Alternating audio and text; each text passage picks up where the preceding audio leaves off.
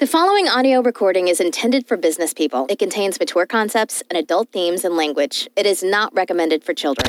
Hi there. Are you already successful in business, past the startup and into phase two? Already have regular clients and not worried about revenues? Maybe other things worry you, like what's the medium to long term future? Which is the shortest way forward that translates to money? Or do you wish you had help with business strategy, innovation, or future proofing? If you're interested in spending some time with a business person who has executed and implemented almost all of the things you're about to hear, resulting in annual company revenue of $7.2 million a year, then you can relax your mind. Your ears are on the right Business Bits podcast. Get comfortable and please create an environment for success for yourself and turn off any distractions. Welcome to the Business Bits podcast by Nikki Christensen. Right now in your business, if you have staff, do you feel like the business is running you? Do you feel like you've lost a little bit of control and that the minute that you're not there, everybody sort of slackens off and everything slows down? Would you like to know how to fix that? The difference is, I'm not going to sell you a course or ask you to go and do a three day face to face workshop or even do a 12 week online half an hour course a day. It is very simple to fix lack of staff motivation and engagement in a business. But as small to medium enterprises, sometimes we haven't had the skills and the training to actually be able to achieve it. So I'm going to share it with you because I've gone through this myself and I've implemented it myself in my business. My business does 5 million Australian a year in revenue. Uh, we have a team of 21, eight FTEs, full time equivalents. And here's the key to doing it people will do a job and do it exceptionally well if they feel like they are part of a higher purpose, if their job has higher meaning than simply just showing up, answering email, answering the phone, and executing customer requests. How do you instill a purpose in somebody and a higher purpose? That actually comes through leadership. Now, leadership has to come from the company figurehead. Now, if you're a husband and wife team, as I am with Millie, I'm the leader in the company. Millie doesn't want to be the leader, although she is the de facto leader and she's uh, rising to that role very, very well. But I've always been the spiritual leader and the company leader of the group. So you've got to work out clearly who is the leader. Now, it can be a joint leadership, sure. But normally there'll be one person that actually is the leader of the company that can set the tone and really outline the things for people. So, number one, get good on who the leader is going to be. Now, as a leader, you have a responsibility to actually outline the strategy, the vision, and the future as you see it, and why you and your company and the people in it, your team, what you are striving and aiming for, why you are doing it, and why it matters. Now, I'm not just talking about writing an essay or doing a PowerPoint and running it at the next staff meeting. To actually achieve that and to give you a chance of being an effective leader, you actually have to set visions and values. You have to set and become good at or come up with what is your core purpose in life. What would you lose? What would the world lose if your business ceased to exist? That was the question we were confronted with when we first started down this path of core purpose. What is the secret sauce? And then what does it do for your company? So, my company is a flower auction, which is like a flower wholesaler, except we're much more nerdy, much more high tech, and much more innovative when we asked this question to our team, because we actually included our team in this, let me take a step back. What we did first was we learnt this actually, this step at Elite Forum at Infusionsoft in Arizona about 10 years ago. Millie and I both realized that we wanted our company to grow and that we were limited by our knowledge as owner operators. So let's go and learn some stuff. So we did. And part of that process was developing the core purpose. Now, the core purpose, we got about 70% of the way there before we took it back to our team and then workshopped it. It was very important that we let them have an active participation in coming up with the core purpose because it has to be the team that owns it. Because if it's simply just a document that hangs on the wall, then it's going to be nothing more than a marketing piece. And that's not what this is about. You see, I used to think every time I'd walk into a business and there was a mission statement hanging on the wall, that that was just some bit of marketing fluff that the Americans came up with. No disrespect to my American friends, but it's just like that's what was always rammed down our management throats. Mission statement, mission statement, mission statement. What I failed to realize back then through ignorance, but I'm enlightened now, is that a mission statement, which I call the core purpose statement, actually sets the tone for why your company exists and what it does. So in the flower business, my flower auction, which is like a wholesaler, we whittled away our core purpose until we got to the one core purpose that we really felt like we were about. And that was assisting flower retailers to succeed. Five words, perfect for a billboard, but it's not a billboard. It's the statement for your company and for your team. Once we had that, we then go went right. What makes somebody a Christensen's person? And then we set out the six key values that we felt went into making a Christensen's team member. So once we worked out that secret sauce part, those uh, six key values that we had were clearly defined. Now ours were, and this, they're no particular relevance of order. They were just the six key things that made a CFA team member. We're going to do what we say we're going to do. We're going to be driven but humble. We practice open and honest communication. We value loyalty. We believe people matter. And we will always be honest and truthful in our dealings with others.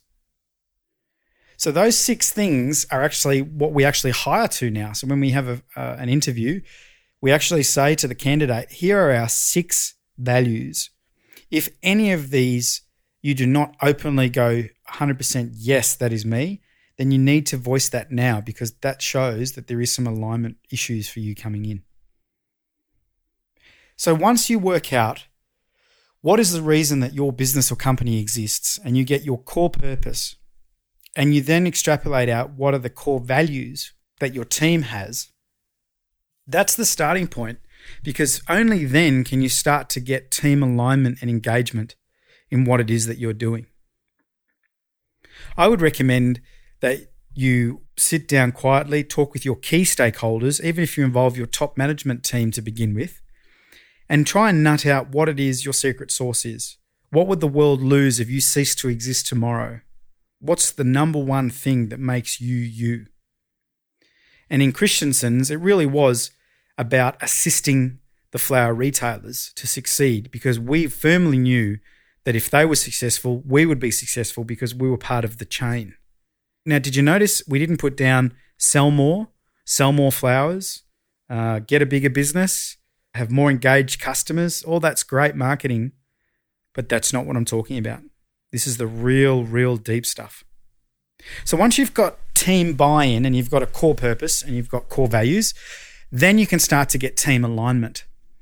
Now, team alignment starts with these two areas. So you have a consultative process, you get them to agree, come up in the workshop, agree with these, and then you roll these out in your company. You print them out in nice color, go down to your local Officeworks, uh, if you haven't got color printers at work, and, and get a really nice poster size printed, get a frame, a clip frame, and hang that up in the office, in the staff room. We've got our vision and values and purpose hanging around our workplace. Once you've got that, then you actually have to come up with your vision and strategy for the company for the next one, maybe two years. Now, this is where I differ a little bit from some of the coaching I've had a lot of people talk about a BHAG, which is a big, hairy, audacious goal, which will then be the ultimate aim. And then you're going to break it down into micro tasks to actually get you to the BHAG. And that then breaks down into smarts. That's the official way of doing this whole process. For me, that doesn't quite work that way in practice for how I like to do it. So, again, not to confuse you, let's keep it in one step at a time work out your core purpose, work out your visions and values. Then you should sit down and work out what is your strategic goal for your company in the next 12 months, maybe 24 at the outset. I'm not really interested in the longer term ones yet because the short term ones are the ones that you can get the team excited about now. Unless you're Elon Musk and SpaceX. So once you've done that, you'll start to get an idea on where you want to take the company. So, to give you an idea for me, retail floristry in my flower business is decreasing with an increase of event companies. So, that means business that's done through the door in the retail floristry sector is down, business that's done at markets and supermarkets is up. So, how do I, as a business that has a core purpose of assisting flower retailers to succeed, set a course to stay true to my core value and continue to build my brand and my business. We actually came up with we need to make shopping more convenient 24 7, anytime that suits the customer. So we came up with the idea of unshackling ourselves from our live daily sales events to shop anytime in our online market. So that project, which we've been working on for about 16 months now, that's what we've been aiming for as a company for the last 16 months. I set about setting the vision for the team, explaining why we were doing it and the benefits to the company, and then we just went for it. Now, the good part about getting the team dialed in and the alignment of that is that we had a lot of problems on the way. For those of you who've ever done technology development, you'll understand the problems and challenges faced with all that back end development, UX, user experience, front end, debugging, all that sort of stuff. I'm also chief user experience uh, at my company, so I'm very hands on involved in uh, the development of our online platforms. So when we hit those speed bumps, the team was dialed in as to why we were doing and undertaking the change, which made it easier for them to explain and empathize with the customer. It wasn't a case of, oh, yeah, I don't know. It's just, yeah, how annoying is that the company's doing it, but I don't know why. So there was none of that them versus us mentality. It's really was about all in this together. We're making it better for you. We, we, we, not, yeah, the company or it or vice versa. They. So, back at the start of this Business Bits podcast, I asked you the question. I said, Do you ever feel frustrated about your business that when you go away, it drops and the business runs you, you don't run it? Well, the key is to get the core purpose sorted, to get the visions and values sorted, and then you can sit down and work out your strategy, where you want to take the business for the next 12 months, maybe 24, but any further out than that is a waste of time because you don't know what's going to happen in the next 24 months. And then from there, you can set about setting the vision for that and then you're getting your team buy in on that journey. Now, just like you should be selling the benefits of what your company does for your customer all the time, which is something I struggle with. I have to improve my pushing of that in my company. So it's hard, but make sure you do it. Always sell the benefits of your company to your customers. Always, always, always. Don't fall into the trap of thinking they've been dealing with me for a while, so they know what I do. customers forget. Make sure you sell the benefits. But just like you have to sell benefits to customers, you then have to sell benefits to your team. So make sure you resell the benefits of why you're doing and how you're going and have regular check in meetings with the team. Now, if I could do my last 16 month journey over, I actually would have increased the number of formal meetings I had with my team to keep them abridged of exactly where we were at. But I didn't do that. I was a little bit lax in my team meetings, and that's something I would change the next time through this process when I reset the new strategy for where we're heading. So, if you want more control on your business, you have to have those key elements. Now, you'll notice that one of our key values was um, we do what we say we're going to do, and we practice open and honest communication. Those two are the key, really, because that gives us the vehicle to have open and honest discussions when people aren't performing when their attitude's a bit sucky, when they aren't really doing their job 100%. I know you've got formal job reviews what you can do, but let's face it, small to medium businesses, we don't always get the job reviews done the way that they're supposed to. But because we have everyone's buy in on the values, I can walk up to a staff member, I can call them into the office and say, hey, listen, your attitude is really flat and low. Like you're really down. What's going on?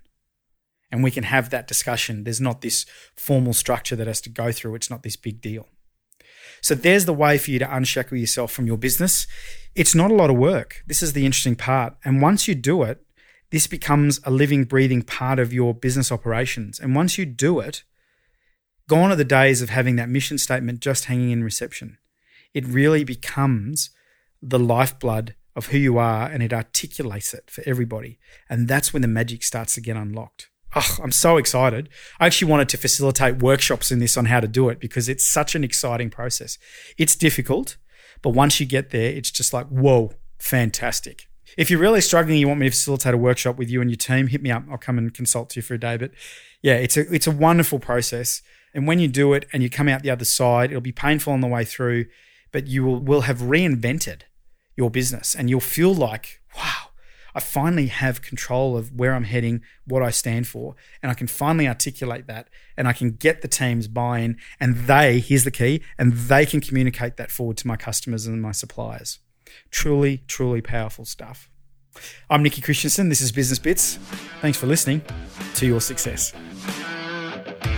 That was another session with Nikki Christensen and the Business Bits podcast. In case you were wondering, it's called Business Bits by Nikki Christensen because it's business served up in bits. Take away what you want and leave behind the bits you don't. The key is implement what you've learned straight away. If you want more, go to nikkichristensen.com. It's also where you can get your limited edition Nikki Christensen wristbands. So until next time, remember what Nikki always says version one is better than version none.